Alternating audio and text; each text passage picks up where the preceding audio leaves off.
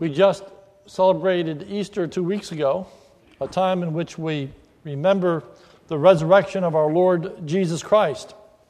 However, in some ways, two weeks ago seems like a long time. And you may be wondering, why don't we just move on? Why are we keeping this Easter theme? Well, next week I will be back in Matthew again. But uh, I thought it would be good to remind us that the resurrection of Jesus is significant for every Sunday. It was the resurrection that caused the early church to move worship from the Sabbath to Sunday in a constant recognition and remembrance of the resurrection of the Lord Jesus Christ. It is significant that we have a symbol of an empty cross behind me to remind us constantly that Jesus is no longer on that cross, that he died, bore our sins, was buried, and rose again. This past Good Friday, I enjoyed that service very much. We were able to look at what is my favorite portion of prophetic scripture, Isaiah chapter 53. And this morning, I want us to consider just one verse from this text Isaiah 53, verse 9. Isaiah 53, 9. The ESV reads as follows And they made his grave with the wicked and with a rich man in his death, although he had done no violence and there was no deceit in his mouth. The NAS translates it as follows His grave was assigned with wicked men, yet he was with a rich man in his death because he had done no violence nor was there any deceit in his mouth. I believe that that is the better of the translations, that this was done because he had done no violence, nor was there any deceit in his mouth.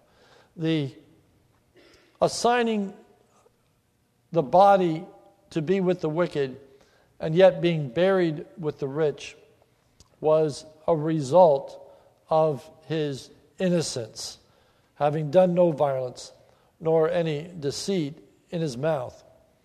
It is essential to understand that when we talk about the prophecies of the Old Testament, that we stand in awe of the specificity in which they speak.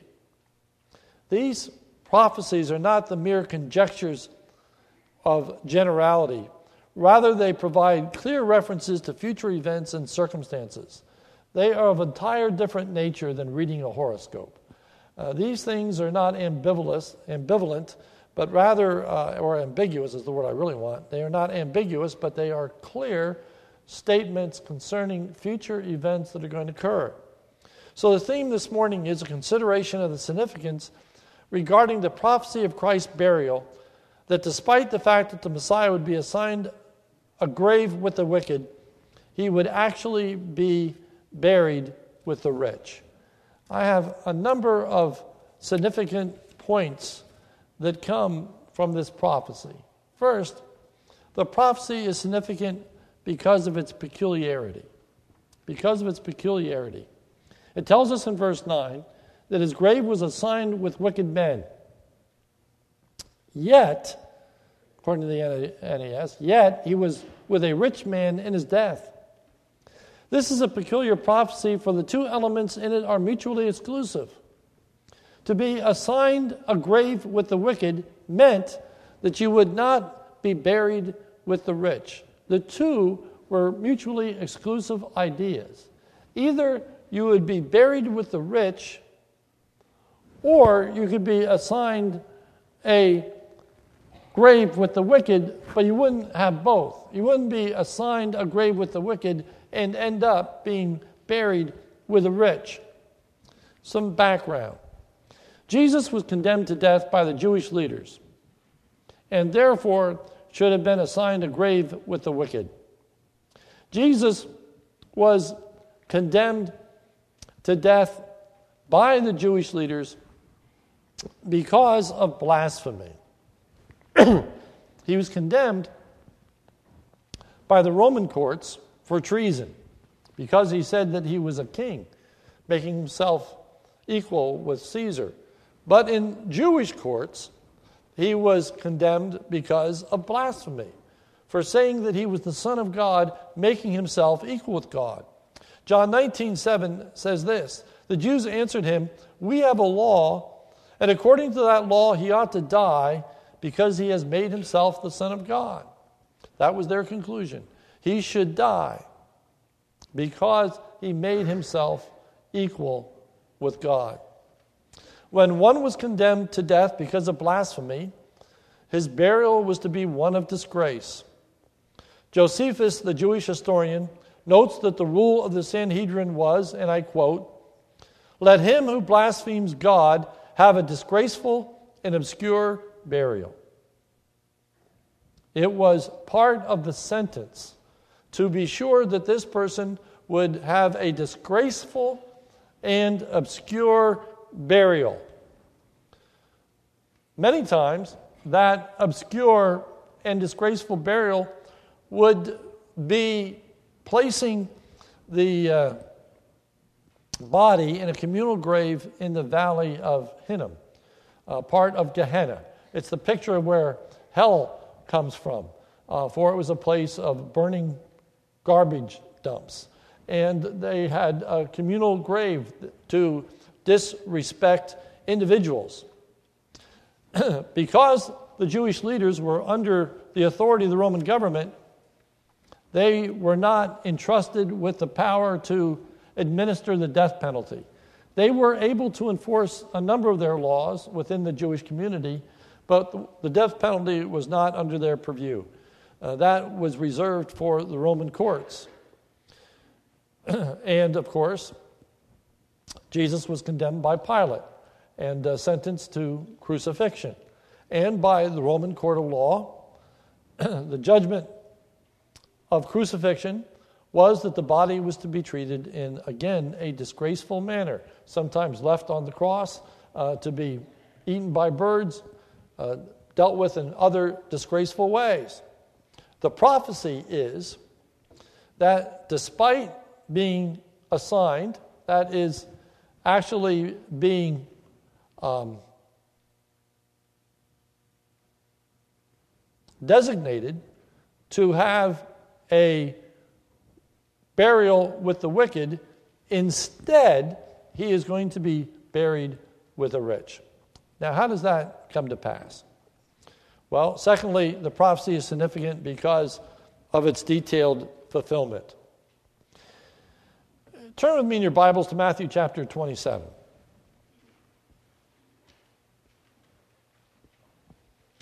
Matthew chapter 27.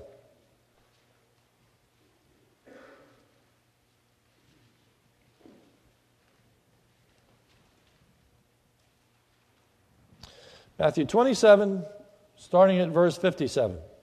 This is the evening of the crucifixion. Matthew 27, 57. When it was evening, there came a rich man. Okay? Why does the Bible tell us that Joseph was a rich man? Simply because it's a fulfillment of Isaiah 53 9. It's bringing attention to us that Joseph is a rich man. He's going to be assigned a grave with the wicked, but he's going to be buried with the rich. So, a rich man from Arimathea named Joseph, who also was a disciple of Jesus, he went to Pilate and asked for the body of Jesus. After Jesus' death, Joseph asked Pilate for Jesus' body, and Jesus' body was given to him. Notice verse 58. He went to Pilate asked for the body of Jesus. Then Pilate ordered it to be given to him. The body of Jesus was now entrusted to Joseph. Joseph, a rich man, placed Jesus' body in a tomb that Joseph had purchased for his own burial. Notice verse 59. And Joseph took the body, wrapped it in a clean shroud, and laid it in his that is Joseph's own new tomb. which he had cut in the rock. And he rolled a great stone to the entrance of the tomb and went away. Thus the prophecy was fulfilled. He was placed in a rich man's tomb, he was placed in Joseph's tomb. It was not a communal grave, it wasn't even a common cave. Many times they would bury people in caves, but this was a tomb that was hewn out of rock.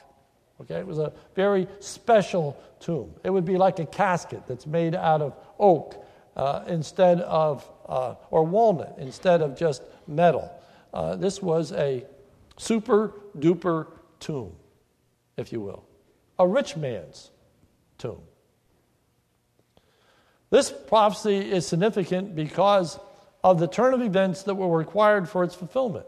Okay, so it's remarkable that he's assigned a place with the wicked. He should have been buried in disgrace by both Roman law and Jewish law, but instead, he's buried in this tomb for the wealthy. But what is significant is what had to take place for this to happen. First, there had to be a tremendous change in the life of Joseph for Joseph to have requested the body of Jesus. Prior to the crucifixion, Joseph had been a secret disciple of Jesus. In John chapter 19, 38, it says this parallel passage. After these things, Joseph of Arimathea, who was a disciple of Jesus, but secretly, secretly, he was a follower of Jesus, but he didn't let anyone know that he was a follower of Jesus. Why? The reason that Joseph had been a secret disciple was because he was afraid of the Jewish leaders. John 19 38. And after these things, Joseph of Arimathea, being a disciple of Jesus, but a secret one, for fear of the Jews. Here's the turn of events. Ask Pilate that he might take away the body of Jesus, and Pilate granted permission. In Mark, it emphasizes the drastic change Joseph of Arimathea, respected member of the council, who was also himself looking for the King of God, took courage and went to Pilate. NIV says, gathered up courage and went in before Pilate. Prior to the crucifixion, Joseph is afraid to identify with Jesus. While Jesus is still alive, Joseph is a believer, he is a disciple, he is a follower of Jesus, but he's afraid to let anybody know that he is a follower of Jesus, even though he's a member of the Sanhedrin, because he's afraid of the Jews. He's afraid of the reaction, he's afraid of what is going to happen to him if he identifies with Jesus. Now, the peculiarity is that before the crucifixion, the disciples gladly own who Jesus is. They're not ashamed of Jesus at all. He's performing miracles, he is teaching the Word of God. People are flocking to him, and the disciples are bold in their witness. However, when it becomes time for Jesus to be arrested, and it becomes clear that he is being taken into custody, all of the disciples flee. And you know the story. I spoke on it for Maundy, Thursday. Peter follows at a distance. And three times, seeing that Jesus is going to be condemned, when asked if he's a follower of Jesus, denies even knowing Jesus and gets to the place where he curses and says, I don't know him at all because now he doesn't want to be associated with Jesus because he's going to the cross. Prior to the crucifixion, the disciples are bold. When they see the crucifixion coming, they become afraid. The irony of this is that Joseph, before the crucifixion, is afraid to identify with Jesus, and after the crucifixion, immediately after the crucifixion, while the body is still on the cross, now musters up courage and goes to Pilate and say, I want that body. I want to honor that body. What a change of events. What a change of circumstances. There also had to be a tremendous turn of events in the life of Pilate for the body of Jesus to be buried with the rich. Remember, Pilate condemned Jesus to death. In John chapter 19, starting with verse 12, I won't read it all, but uh, yes, I will. It says this From then on, Pilate sought to release him. Pilate wanted to release Jesus. Pilate knew that Jesus was innocent of the charges that they brought against him. So he wanted to release him. But the Jews cried out, If you release this man, you are not Caesar's friend. Everyone who makes himself a king opposes Caesar. So when Pilate heard these words, he brought Jesus out and sat down on the judgment seat at a place called the stone pavement, and in Aramaic, Gabbatha. Now it was the day of preparation of the Passover. It was about the sixth hour. He said to the Jews, Behold your king. They cried out, Away with him! Away with him! Crucify him! Pilate said to them, Shall I crucify your king? The chief priests answered, We have no king but Caesar. So he delivered him over to them to be crucified, so they took Jesus. He knew that Jesus was innocent, but he didn't want to go against the Jewish leaders, and so he condemned a man that he knew to be innocent to death.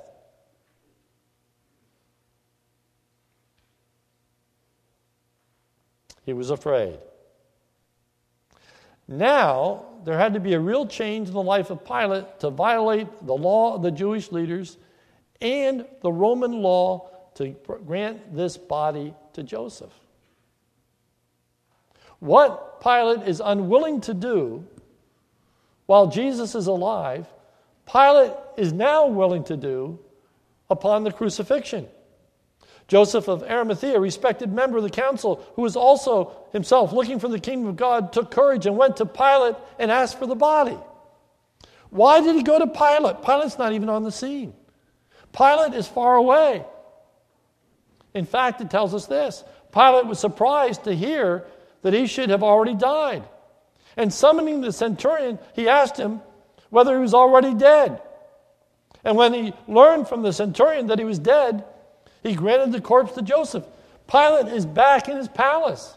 Pilate is not on the scene. Joseph goes to Pilate and says, I want that body of Jesus. Pilate says, You mean he's dead already? And he checks with the centurion to make sure that's true. Yes, he's dead. He goes to Pilate because he's body is assigned to be with the wicked. He goes to Pilate because Pilate had not only condemned Jesus, but he said what was to be done with his body. So he goes to Pilate and says, Pilate, may I have Jesus' body? Pilate knows that's going to accept the Jew, uh, that's going to infuriate the Jews because they want his body to be disgraced. He knows it goes against Romans law because a part of the condemnation of the crucifixion is that his body would be disgraced. And he decides to violate both Jewish law and Roman law to give this body to Joseph. That's rather striking. That's rather amazing. I believe that that demonstrates an intervention in a sovereign God who wants to see this body placed in a tomb of honor.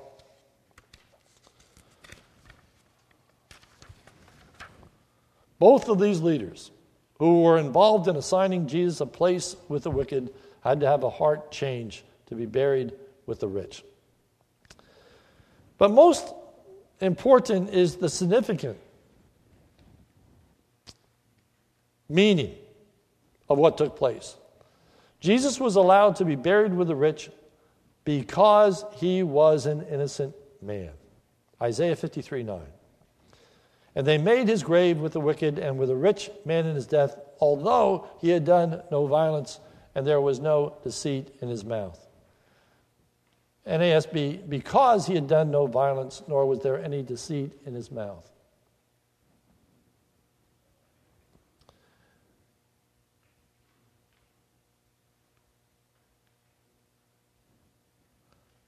Jesus was innocent. Jesus did not deserve death by Jewish law, and Jesus did not deserve death by Roman law. He should not have died. He should not have been assigned a place with the wicked. Jesus was innocent in the eyes of Joseph. And Joseph is trying to make amends. According to Luke chapter 23, verse 50 and following, now there was a man named Joseph from the Jewish town of Arimathea. He was a member of the council, meaning the Sanhedrin, a good and righteous man who had not consented to their decision and action. He was looking for the kingdom. When votes were taken as to what should happen with Jesus, Joseph voted against putting Jesus to death. Why? Because he was a follower of Jesus because he was looking forward to the kingdom, because he was a believer. He voted against putting Jesus to death, but he was still a secret disciple. He did not argue for his deliverance, he did not stand up and defend Jesus. He wouldn't go along with it, but at the same time, he wasn't willing to put his neck on the line in order to save Jesus. Joseph wanted to make amends. He knew that Jesus was innocent. He knew that this death was tragic in that sense. And now he wanted to do something to honor the body of Jesus. Jesus was innocent in the eyes of Pilate. Pilate repeatedly referred to the innocence of Jesus. Repeatedly, I believe four times, he said, I find no fault in him. I find no fault in him. I find no fault in him. I find no fault in him. And yet, in order to please the Jewish people, he puts to death an innocent man. Now, Jesus is dead. And, Pilate, and Joseph comes to Pilate and says, May I have his body? And Pilate, knowing that Jesus was innocent, decides to give the body over to Joseph. Even though he knows it's going to infuriate the Jews, and even though he knows he's going to violate Roman law, he decides to honor the request of Joseph. A man who just hours earlier was afraid of the Jews and hide behind Roman law is now going to go against the Jews and actually violate Roman law. In order for this to happen, there had to be an incredible change of heart and mind. Again, a demonstration of a sovereign God who brings to pass a portion of Scripture that's truly amazing, truly outstanding.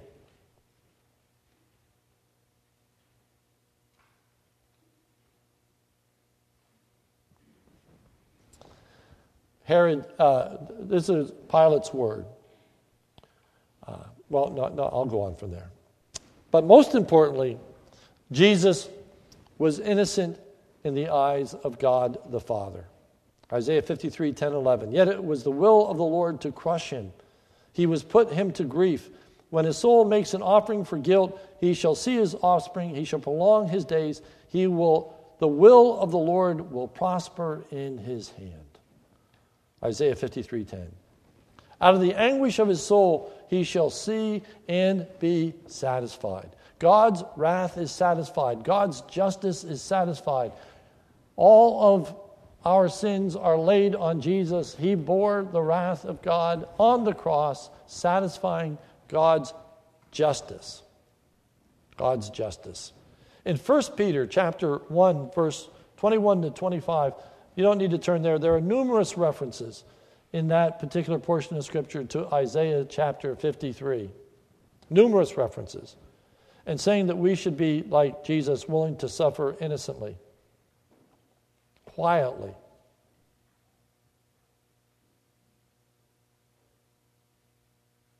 Submissively. The placing of Jesus in the rich man's tomb is the very beginning of his exoneration. His exoneration.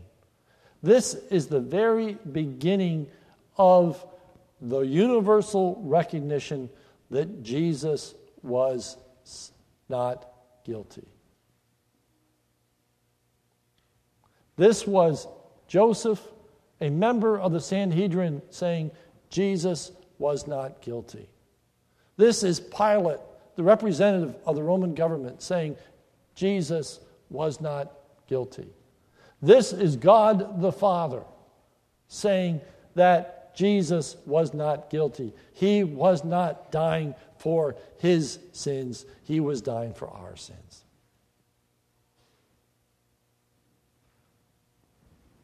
The time of the cross was the time to bear sin. Once that sin was born, once Jesus died, now comes the transformation. Now comes a new era. First, exoneration. The second is exaltation. He died the disgraceful death.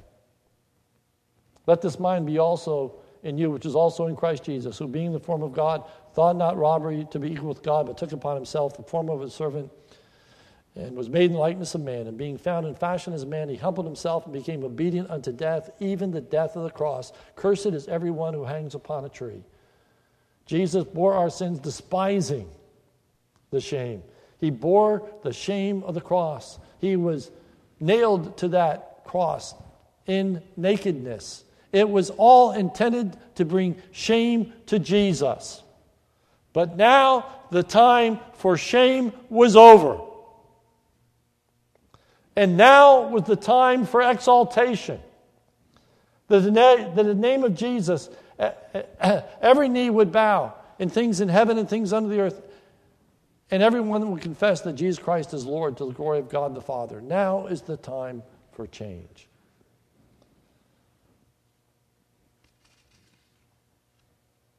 This would be the time of exaltation. Both Pilate and Jesus, and ultimately, God the Father wanted to see the body of Jesus honored. Honored. Placed in a tomb with dignity. To have a proper, honorable burial. Violating Jewish and Roman law, but in keeping with Isaiah 53, verse 9. This is remarkable fulfillment of prophecy that also has some very practical ramifications. For this prophecy substantiates the resurrection in a very demonstrable way. First, the nature of the prophecy being so unusual demonstrates the accuracy of the scripture. Who would have ever thought this one up? Hundreds of years before the crucifixion. But to have this kind of detail as to what's going to be take, take place with a body that's condemned. But secondly, there was very practical importance to Jesus being placed in this tomb. It would have been virtually impossible to substantiate the resurrection of Jesus if he had been buried in a communal grave. The women saw the exact place where Jesus was placed. Luke 23 53. Then he took it down, this is Joseph, wrapped it in a linen, referring to the, the body of Jesus, wrapped in a linen shroud, and laid him in a tomb cut in stone where no one ever had yet been laid. It was the day of preparation and the Sabbath was beginning. The women who had come with him from Galilee followed and saw the tomb and how his body was laid. Then they returned and prepared spices and ointments. So the women followed Joseph to the tomb where Jesus was placed. A stone was placed over the front of it, it was sealed. And they went home to celebrate the Sabbath. They come back the next day in order to uh, put spices on the body. Luke 24 1. But on the first day of the week, at early dawn, they, that is these same, very same women, went to the tomb, taking the spices they had prepared, and they found the stone rolled away from the tomb. But when they went in, they did not find the body of Jesus. While they were perplexed about this, behold, two men stood by them in dazzling apparel, and they were frightened and bowed their faces to the ground. The men said to them, Why do you seek the living among the dead? He is not here, but is risen. Remember how he told you he was still in Galilee? They were able to go to the exact tomb and see that that tomb was empty. If Jesus would have been placed in a communal grave, if Jesus' body would have been thrown on a heap, if Jesus would have been buried with 200 people, how would they know that they were at the exact spot where Jesus' body was? How would they be able to see that that body was no longer there? How would there be any proof? How would there be any demonstration of the reality of this great event if it were in a communal grave? It wasn't even placed in a tomb where other people were placed. It was in a tomb where no one ever was laid. It was absolutely obvious. Jesus wasn't one among six bodies, and they could argue about which body was no longer there. Jesus was one of one in a tomb, in a very distinctive tomb. A tomb that was hewn out of the rock. There was no mistaking which tomb it was. The body was not there. Luke 23 53. Then he took it down, wrapped it in linen shroud, and laid it in a tomb cut in stone where no one had ever yet been laid. It's a remarkable portion of Scripture. So, in conclusion, let me just say to you first of all, the Word of God is amazing. The Word of God is amazing. The prophecies of Scripture are not like the prophecies of horoscopes. These are not just generalities that you can read and they can be fulfilled in many different ways. No, there are a lot of very specific prophecies just like this. I could go through and just talk about very unique and specific prophecies that are just outstanding. But this one, concerning a simple, simple matter, that because he's going to die as a criminal, his body is going to be assigned a place with the wicked, but he's going to end up in a rich man's tomb. exactly what happens. And let us never forget the importance of the resurrection. That is our cornerstone. It is the absolute basis for our faith. If Jesus did not rise, we are yet in our sins. We are of all men most miserable. But Jesus has risen from the dead, and our faith is well placed. Just marvel at the glorious truth that Jesus has risen from the dead.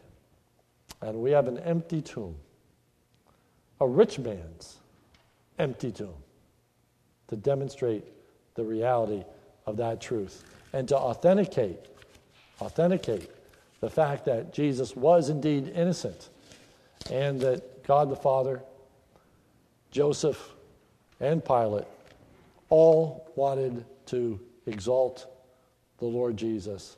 May we exalt him when and before the time when every knee will bow and every tongue will confess that Jesus Christ is Lord to the glory of God the Father. Let us pray. Our Father, we thank you for your word. We thank you for its uh,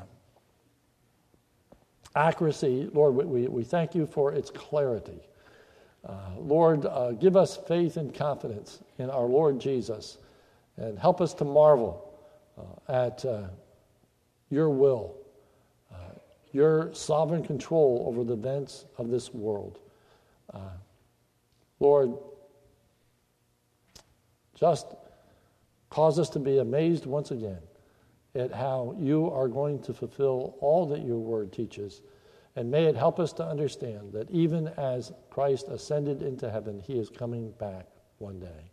And all that you have said concerning his return will be 100% fulfilled. For it's in Jesus' name we pray. Amen.